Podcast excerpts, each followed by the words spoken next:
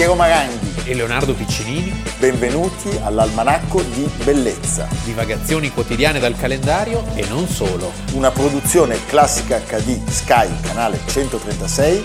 In collaborazione con Intesa San Paolo.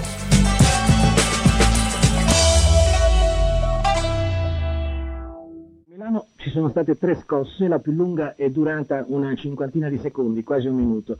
Erano da poco trascorse le 21 e io ero proprio in questo studio, nel TV5, e stavo intervistando il professor Siro Lombardini per la rubrica G7. Improvvisamente abbiamo sentito qualcuno in studio che si agitava e poi ci siamo accorti anche noi che stavamo ballando sulle poltrone. Io no, un terzo della valuta che doveva entrare. Ecco, tra poco vedrete che cominceremo, soprattutto la tenda sul fondo si comincerà a muovere. E così si spiega come in presenza di una... Terremoto, terremoto, eh? terremoto. Ah, che terremoto!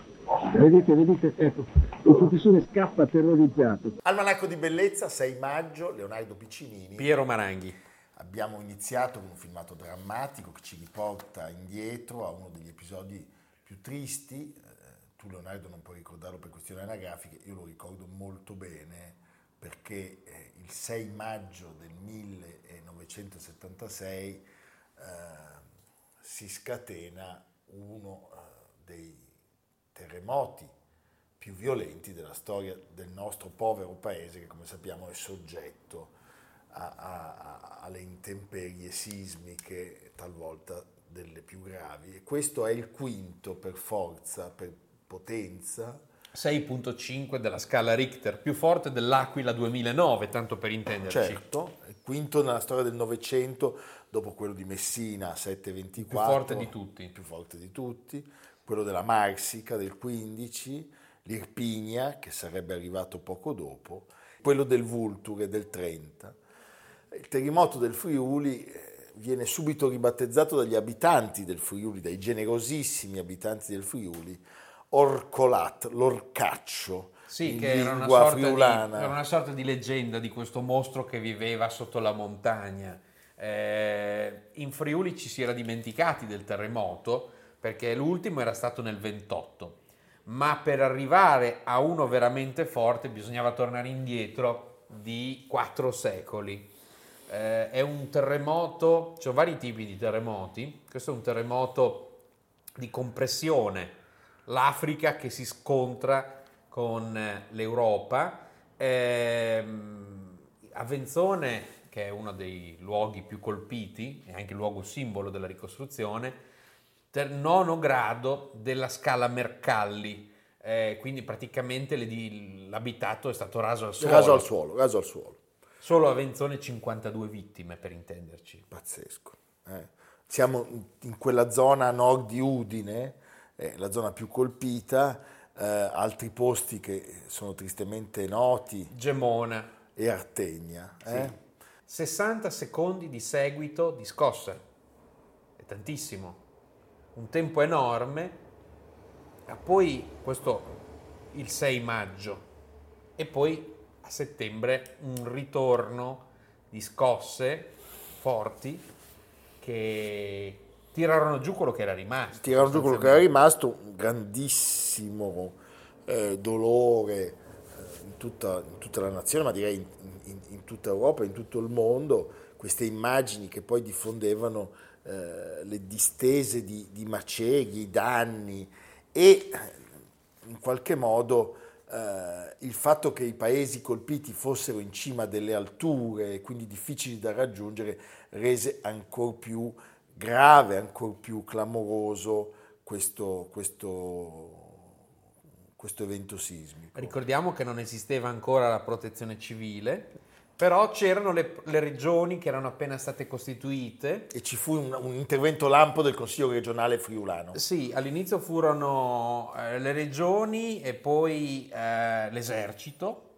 Le regioni stanziarono lì per sì. lì subito una cifra molto importante, alcuni miliardi di allora, Uh, e poi ci fu, bisogna ricordarlo, anche comunque l'intervento di Zambelletti. Zambelletti e eh, i comuni e le province, cioè i cittadini che si organizzarono in comitati spontanei che non soltanto dettero le direttive della ricostruzione, partecipando famiglia per famiglia, quindi è stata una cosa veramente capillare, ma imponendo anche le priorità nella ricostruzione, cioè che si partisse dalle fabbriche per poi arrivare alle case e infine alle chiese. E fu un modello per tanti versi esemplare, si è parlato di modello Friuli, anche per la rapidità, perché in un terremoto la rapidità è tutto della ricostruzione, nel senso che se tu in un, in una, in un luogo storico vuoi far sì che la gente, la popolazione non si dimentichi del, del, del nucleo originario,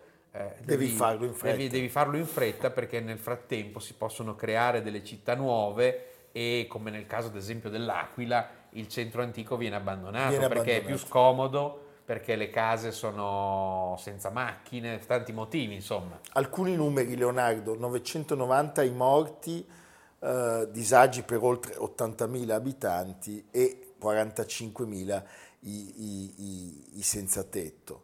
Uh, il terremoto colpì anche il territorio jugoslavo, certo. oggi la, la Slovenia, sì. eh, siamo al di là del fiume Isonzo, eh, non ci furono però vittime in quel caso, come invece da noi, eh, e era un terremoto che tra l'altro eh, tornava in quelle terre dove già la prima e la seconda guerra mondiale avevano lasciato il segno quindi questo ulteriore martirio rendeva ancora più sì, sì, univa, doloroso sì, tutto disastro questo. a disastro. Ecco, ci furono, come sempre nel nostro paese, anche molte polemiche, non tanto rispetto a questo terremoto, ma fatalmente ci furono quelli che parlarono della diversa attitudine del nord e del sud rispetto al terremoto dell'Irpinia. Io mi ricordo di alcune polemiche feroci eh, che dopo il terremoto appunto irpino di qualche anno eh, successivo si scatenarono in Italia, non solo tra i partiti politici ma proprio anche tra gli abitanti delle due aree. Allora, questi danni eh, furono, come Leonardo ha, ha fatto presente, amplificati da altre scosse alla fine dell'estate, pensa quando vivi con l'incubo di questa cosa che torna, sì. perché se successe oggi, eh, poi sappiamo che molti mesi dopo, quattro mesi dopo, l'11 settembre, arrivarono le scosse eh, delle 18.31. Come è successo anche nel caso dell'ultimo terremoto dell'Emilia, eh, che non era di questa intensità, però è stato comunque un terremoto importantissimo e dolorosissimo e anche in quel caso la seconda scossa a distanza di tempo ha agito su, una, su, una, su un'edilizia già fortemente compromessa. Certo. La mattina del 7 maggio, dopo una notte di angoscia, terrore, lacrime e disperazione, a chi sorvola il Friuli si presentano queste immagini impressionanti. Interi paesi distrutti, case borgate rase al suolo, vuoti paurosi e cumuli di macerie. Ovunque rovine, morti e feriti, famiglie senza tetto, paura e smarrimento.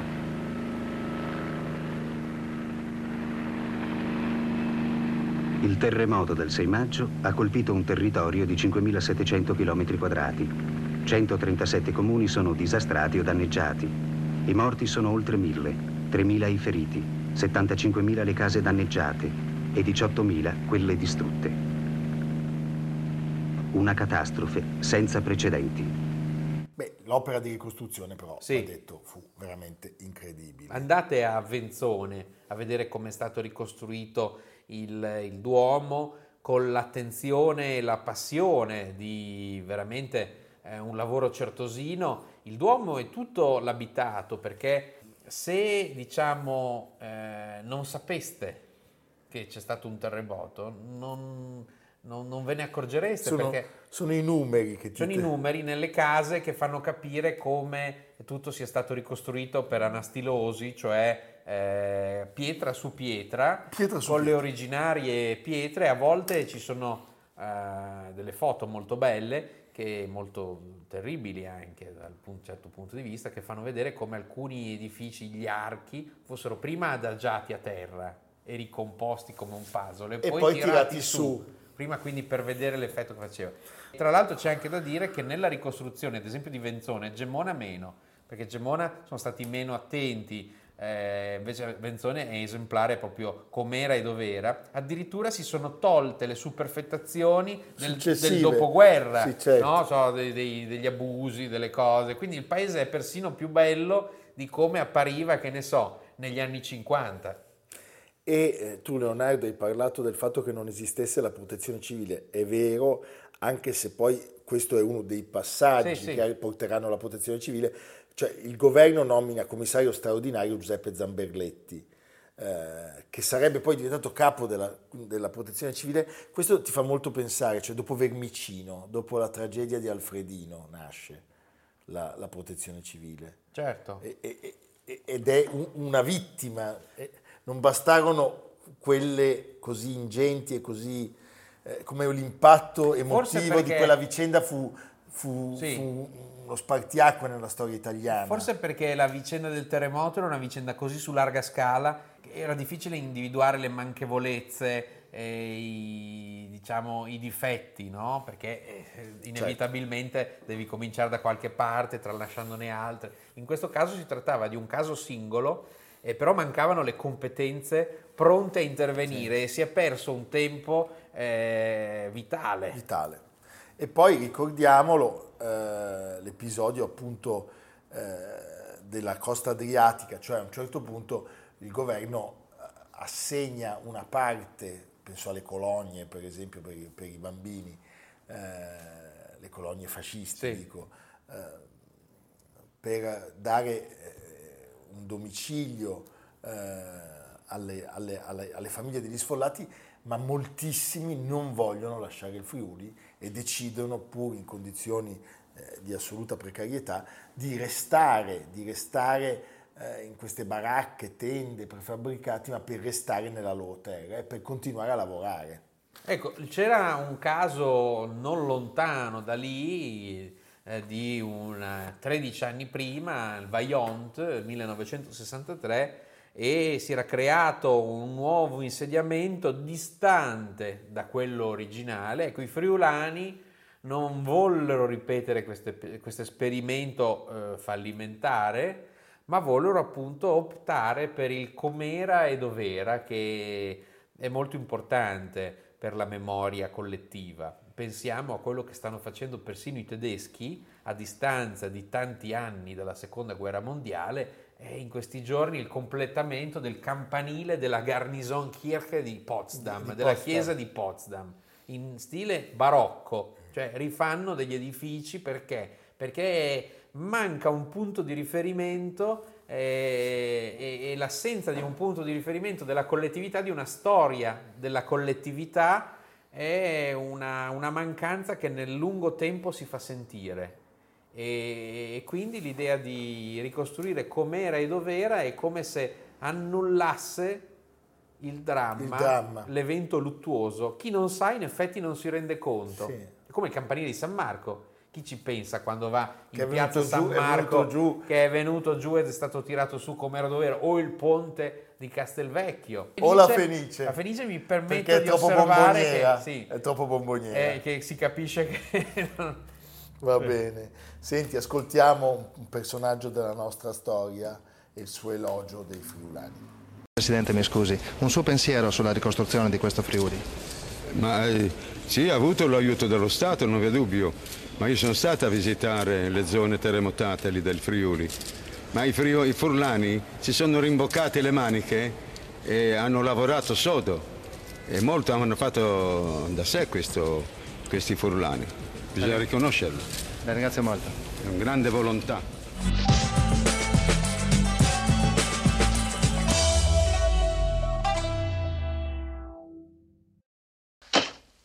Tell me, Mr. Williams, were you unhappy as a child? Not really. I had a perfectly normal childhood. I see. You wanted to kill your father and sleep with your mother. If he's going to talk dirty. When you were in grammar school, did you ever practice self-abuse? No, sir. I don't believe in it. I would never abuse myself or anybody else. I love people. I love all people. I suppose that cop committed suicide. now to get back to masturbation. Did your father ever catch you in the act? Oh, my father was, was never home. He was a conductor on the Chicago Northwestern. Very significant. Your father wore a uniform, just like that policeman. And when he pulled out the gun, an obvious phallic symbol, you thought he was your father and was going to use it to hurt your mother. He's crazy. Nei meravigliosi film di Billy Wilder c'è quasi sempre una scena in cui eh, un regista prende in giro Freud e la psicoanalisi. Allora, ricordiamo Billy Wilder di cui abbiamo già parlato, a cui abbiamo dedicato felicemente una puntata che citiamo molto spesso, era austriaco. O, per lo, o meglio, era dell'impero. dell'impero era, nato, certo. era nato nei Monti Beschidi nel Ma 1906. Anche l'altro. L'altro era della Moravia eh, orientale. Quindi oggi sarebbe Repubblica Ceca. Sì, era figlio di un commerciante eh, di lana eh, ebreo eh, proveniente dalla Galizia, cioè dalle terre oggi delle- dell'Ucraina. Wilder era figlio di quel mondo lì. Figlio di quel mondo lì, l'altro di cui stiamo parlando è Sigmund Freud. Freud, Sigismund Sigismund, Freud, detto- abbreviato in abbreviato in Sigmund. Sigmund. Sigmund. Sì. E c'è un episodio che li lega meraviglioso, perché nel 1925, quando Billy Wilder faceva giornalista, venne mandato a chiedere ad alcuni intellettuali viennesi cosa pensassero di Mussolini. Fu ricevuto da Adler, da Schnitzler, da Strauss e furono tutti molto gentili. Sigmund Freud, invece, che odiava i giornalisti, lo mise alla porta. Eh, questo è- lo trovo molto divertente, forse è un po' anche una vendetta la citazione continua. Intanto poverino era ridotto veramente male Freud negli ultimi anni. Beh sì, senza... Era come Robespierre, gli avevano tolto la mandibola. mandibola, E poi diciamo che Era anche arrabbiato. era arrabbiato con eh, le scelte della- del suo mondo in cui era difficile riconoscerci. Cioè, Era uno che era vissuto nella Vienna di fine secolo, inizio ventesimo, capisci che insomma si trovava in un mondo che non riconosceva più. Anche Cioè, se- lui era figlio di un mondo Ma multietnico. certo, anche se resistette fino all'ultimo. Sì. è brutto e triste dire che praticamente passare da Mahler e Klimt all'Anschluss con in mezzo Dolfus non è proprio una felicità. No. eh. Ecco, che cosa accade? Nel 1934 Billy Wilder scappò in America, mentre Freud restò fino all'ultimo, fino ai giorni dell'Anschluss, appunto, eh, fino all'annessione. Lui aveva questa casa amatissima in Bergasse, Sì. 19, Dobbiamo pensare che stiamo parlando di una celebrità mondiale, Mondiale. già ai suoi tempi per il, il- il cambiamento nella La rivoluzione. la rivoluzione, nel, nel costume, negli atteggiamenti, nella libertà delle persone, degli individui. E oggi si festeggia il suo compleanno perché appunto lui era nato in Moravia, Freiberg, Sì. il 6 Che maggio. oggi si chiama Cibor, scritto Cibor. però PRI, che però si pronuncia Si Cibor. Cibor, eh? Ribor, Cibor. Cibor, Cibor, eh? il 6 maggio del 1856. Allora, il nome diventa Sigmund quando compie 21 anni. Eh? Lui ha un'infanzia e una giovinezza a Vienna Sì. E poi si iscrive a medicina. Però non è che sia proprio interessato alla- al cuore, alla cistifelle. Il alle- sistema nervoso gli Sì. interessa molto eh? e lavora nel laboratorio di un suo eh, venerato maestro, Ernst Brucke, che era un neurologo e lui l'avrebbe sempre onorato nelle sue memorie, a differenza di uno dei suoi discepoli. Con Nei lui- suoi confronti. Con lui. Ogni riferimento puramente casuale. Jung. Jung, eh? Sì. Va bene. Senti, eh, a lui interessava evidentemente eh, la psichiatria e finalmente laureato, cosa fa? Va a lavorare all'ospedale. All'ospedale di Vienna e poi tramite una borsa di studio si trasferisce a Parigi, alla Salpêtrière, dove il famoso neurologo Jean-Martin Charcot Charcot stava studiando i fenomeni dell'isteria. Sì. Ecco, il procione ogni tanto ha le crisi isteriche. Questo non l'abbiamo mai detto al pubblico, ma è giusto. mentre Piero ha i lapsus freudiani. Sì, molto Ogni tanto, spesso. non so, tipo... No. so, a tavola con una signora dice mi passa la tetta... Eh no, il vino volevo Ecco, dire. la tetta in particolare. Io sono, il vino mi fa venire in mente la coppa che è anche tetta. Va Ecco. bene, è così. E- Senti, lui trascorre un breve periodo a Nancy, eh, presso l'istituto dove curavano le malattie mentali con L'ipnosi. L'ipnosi. Facciamo, proviamo a fare l'ipnosi. Che paura. Ma Amerigo intanto la fa il procione Sì. quando ha le sue... E rimane ipnotizzato lui. e rimane lì fermo come la gallina con la linea bianca e il procione esce. esce va a fare compere. Senti, lui torna a Vienna e inizia le sue ricerche in collaborazione col mitico Joseph Breuer. Che non so se sia antenato o parente di Marcel Breuer, No, quello, della- credo, quello delle del sedie. Bauhaus. Delle sedie. Sì. eh. Eh, ma forse. E arriva, arriva la formulazione della teoria psicoanalitica. Ma pensa a personaggi come il dottor Mabuse, senza Freud non, non sarebbero, sarebbero mai, esistiti. esistiti. ma anche alcuni esponenti del nostro governo Eh, attuale. Senza Freud non li avremmo mai visti. Ma e anche di quelli gli farebbe precedenti. bene, Gli eh. farebbe molto bene. Sì. Noi potremmo pa- sparare una serie di definizioni e nomi pazzeschi. Partiremmo dal sogno dell'iniezione di Irma che avviene, che viene considerato l'atto fondante tra il 23 e il 24 luglio del 1895. Sì. E poi eh, i suoi articoli del 1896 in cui si parla di psicoanalisi. Lui è perfettamente coerente con il mondo di Klimt, cioè le stesse signore che si facevano ritrarre da Klimt poi andavano, dal andavano dottor Freud. da Freud anche perché cercavano di farsi spiegare il quadro che era venuto fuori dalla mente di Klimt però in realtà il vero interprete era Schiele Sì. eh? È il mondo della Ringstrasse. sì, Ringstrasse va bene e c'è anche un po' di Wagner perché c'è Ecco, Ring mi piace leggere un pezzetto di eh, Florian Illies del 1913 per capire chi era Freud e cosa faceva. In Bergasse 19, già all'epoca l'indirizzo più famoso di Vienna, abita il dottor Sigmund Freud. Le sedute psicoanalitiche lo hanno reso ricco, riesce ancora a tenerne fino a 11 al giorno, per ognuna riscuote 100 corone, tanto quanto i suoi domestici in un mese intero. Eppure dopo la morte di Gustav Mahler aveva scritto al curatore testamentario cercando di incassare il compenso per una passeggiata insieme al compositore. Per quello Alma Mahler ce l'avrebbe avuta con lui tutta la vita. Nel 1913 lo psicoanalista è una leggenda, le sue ricerche sui sogni e la sessualità sono ormai patrimonio comune. Quando Schnitzler o Kafka annotano le loro visioni oniriche, in genere si chiedono cosa ne direbbe il dottor Freud. Questo per farvi capire Pazzesco. l'influenza. pazzesco Questi aveva studiato la sessualità che gli altri reprimevano e che, stando ai risultati delle ricerche attuali, lui stesso in quel 1913 reprimeva. Dopo che sua moglie gli aveva dato sei figli, pare preferisse la castità. Non è noto che avesse relazioni extraconiugali. A dare adito a ipotesi è solo il rapporto mai chiarito con Minna Bernays, la cognata che viveva nella stessa casa, ma non esistono notizie precise in merito. Freud era divertito all'idea che i viennesi avessero cominciato a prendere sul serio la sua teoria della rimozione e gli studi sull'inconscio solo dopo che era stato nominato professore.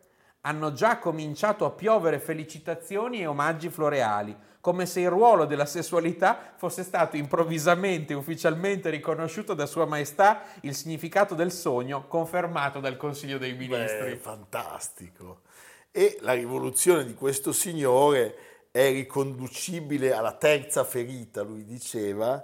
La prima era quella di Copernico, che ci aveva detto che la Terra non, non era al centro dell'universo. Esatto, La la seconda ricordo. è quella di Darwin, che ci ha detto che siamo delle scimmie. Noi però possiamo affermare che Amerigo discende dal procione, non dalla scimmia. E la terza è appunto quella di Freud. Eh? Però. L'inconscio. Hai capito? Ho capito, mi spieghi un po' che cos'è?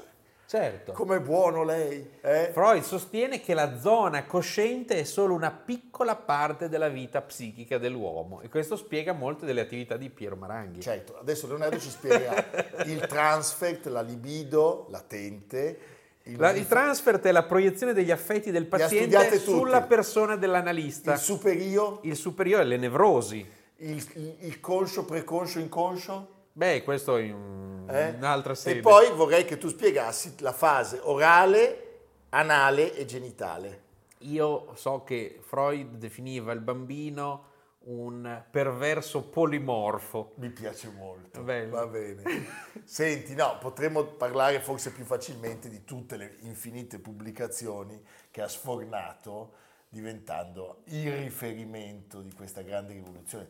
Tu dici che è Lenin il più grande rivoluzionario No, è Freud. è Freud. Ah, ecco, siamo d'accordo. Bello la triade Copernico, Darwin, Freud, mi piace molto. Bellissimo. Sì. Eh? Allora sappiamo l'interpretazione delle afasie, poi arriva gli studi sull'isteria, il classico assoluto, l'interpretazione dei sogni. Addirittura lui si era occupato, secondo me, anche un po' tirando per i capelli la materia, di Leonardo da Vinci. Il sogno di Leonardo, cioè sono tutte delle, delle, delle, pippe, diciamo anche un po'. Perché poi, ah. sai, era, si, si, si, si, lanciava verso mille Beh, direzioni, certo. ovviamente. A un certo punto il discepolo prende le distanze. Sì. Carl Gustav Jung, ci siamo occupati di lui il 26 luglio del 2021. Fatto. Fatto. E però noi ve li vogliamo mostrare insieme nel film di Cronenberg, che è stato molto sul lettino dello psicanalista. Sì. Ce l'ha sempre in cura? Sì, e continuiamo a portare alla luce il nuovo materiale.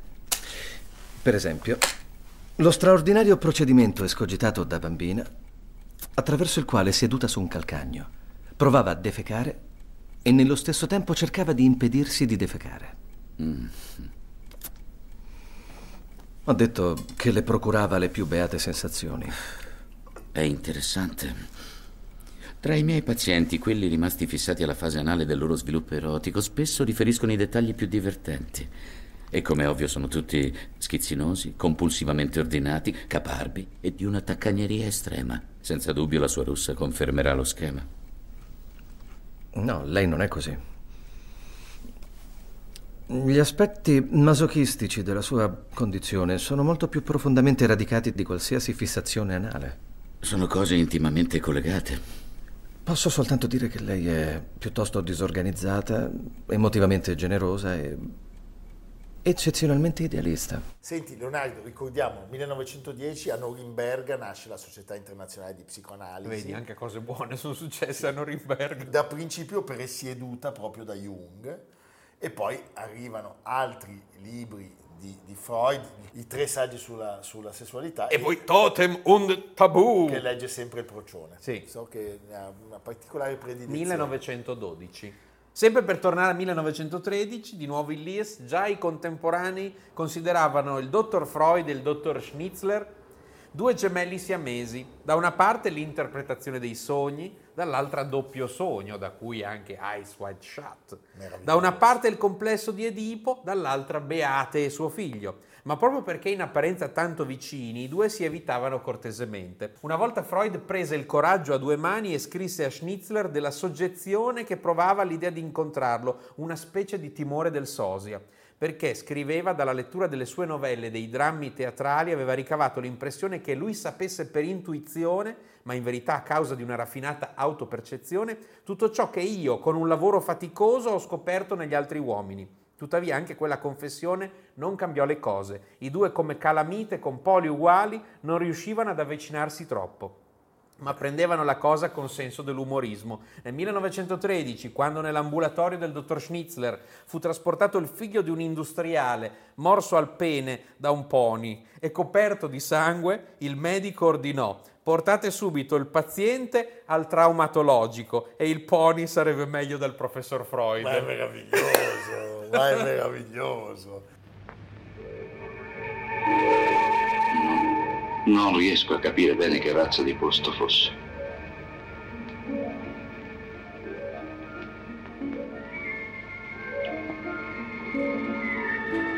Sembrava una casa da gioco, ma al posto dei muri aveva delle tende su cui erano dipinti dei grandi occhi.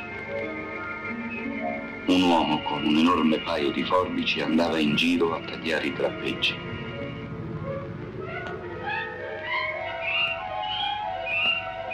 Poi entrò una ragazza in vesti molto succinte che si mise a girare per il salone baciando tutti. Anzi, cominciò dal mio tavolo. Somigliava a qualcuno questa ragazza? Beh, a dire il vero, assomigliava a Costanza. Ah, questo particolare non ha bisogno di spiegazioni. Senti, eh, abbiamo parlato della, della sua fine, del suo dolore fisico eh, nel 23 lui scopre di avere un, un, cancro al cavo orale, subirà, pensate, 33 operazioni chirurgiche fino all'asportazione Mamma della mandibola, un dolore inaudito, sofferenze Pensa alla tenacia pazzesche. di questo uomo. Però lui continuerà sempre a lavorare, a pensare, a scrivere, una forza straordinaria e a fumare il suo sigaro. Come facesse a fumare il sigaro non lo so. Non, dal naso Dai. probabilmente. Eh? Senza, mamma, mia. mamma mia. Senti, si spegne il 23 settembre del 1939, si spegne da rifugiato politico a Londra, sì. perché è costretto all'esilio dai nazisti. È uno degli esuli, degli expati illustri. Cinque sorelle morirono Pensa. nei campi di concentramento. Non dimentichiamo queste cose. Questi uomini a cui dobbiamo tantissimo hanno subito anche questo. E l'unica moglie che Leonardo ha citato ebbe appunto questi, questi sei figli Abbiamo citato pochi giorni fa durante l'almanacco dedicato a Francis Bacon Lucian Freud. Lucian Freud. Che era suo nipote. Era suo nipote, il pittore, mentre Francis Bacon probabilmente non era nipote di Francesco Bacon. No. Eh? Grande gratitudine agli inglesi che sì. hanno ospitato questi geni e che hanno combattuto per noi. Da soli per un bel periodo, non dimenticatelo. Senti, abbiamo la voce di Freud, la ascoltiamo così, sono suggestioni. Jawohl. Non si capisce proprio tutto, è un inglese germanico. I, I started my professional activity as a neurologist trying to bring relief to my neurotic patients. Under the influence of an older friend, and by my own efforts, I discovered some important new facts about the unconscious in psychic life, the role of instinctual urges, and so on. Out of these findings grew a new science, psychoanalysis, a part of psychology, as a new method of treatment of the neurosis. Qui c'è un libro che sta oggi di fianco a Michelangeli Oddio, devo dire che tra Furtwängler e Michelangelo, e Michelangelo non so chi, chi sia più luciferino. Abbiamo tolto Furtwängler e abbiamo messo Michelangelo. Molto freudiano. Però c'è Cecco del Caravaggio, sì. che gli dà un po' di... Anche Cecco è un po' inquietante. Un po' inquietante ma un po' più allegro, va sì. bene. E, e noi chiediamo a Leonardo... Allora, Milo Manara. So che tu sei un grande fan di Milo Manara. Poi soprattutto Milo Manara che parla di Caravaggio è meraviglioso. Sì, Milo Manara in questo caso è Umberto Eco Dopo il romanzo, il film e lo sceneggiato televisivo mi sono posto la domanda su quale sarebbe potuta essere la sfida di farne un'altra versione. Ragionando ho pensato che il mio sarebbe stato un libro e il nome della rosa è un libro su un libro che rimanda ad altri libri. Quindi un altro volume si sarebbe potuto inserire benissimo in questa meravigliosa matriosca.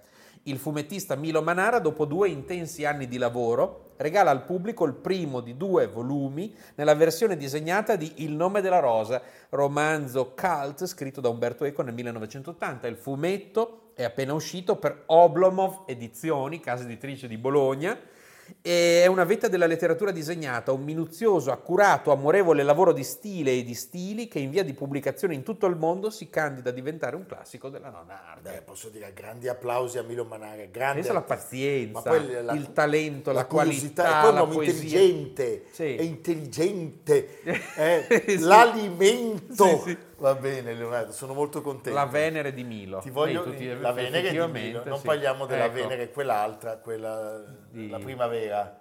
Ah, eh. ah sì, eh. Eh, Open to Meraviglia. Va bene, Open to Meraviglia o chiamiamo Freud, si potrebbe dire. Chiamiamo Fro- Freud, vieni qua, sì. dacci una mano.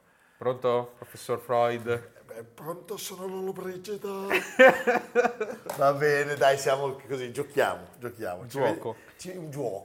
Facciamo, beh, però facciamolo due volte perché dobbiamo essere sì. equidistanti. Sì. Pronto? Eh, pronto, sono Bonaccini. Signor Freud, ho perso. Ma sono di Campo Galliano. Eh, non me l'aspettavo, va bene, dai, va bene, siamo così. Noi siamo così, ci vediamo domani.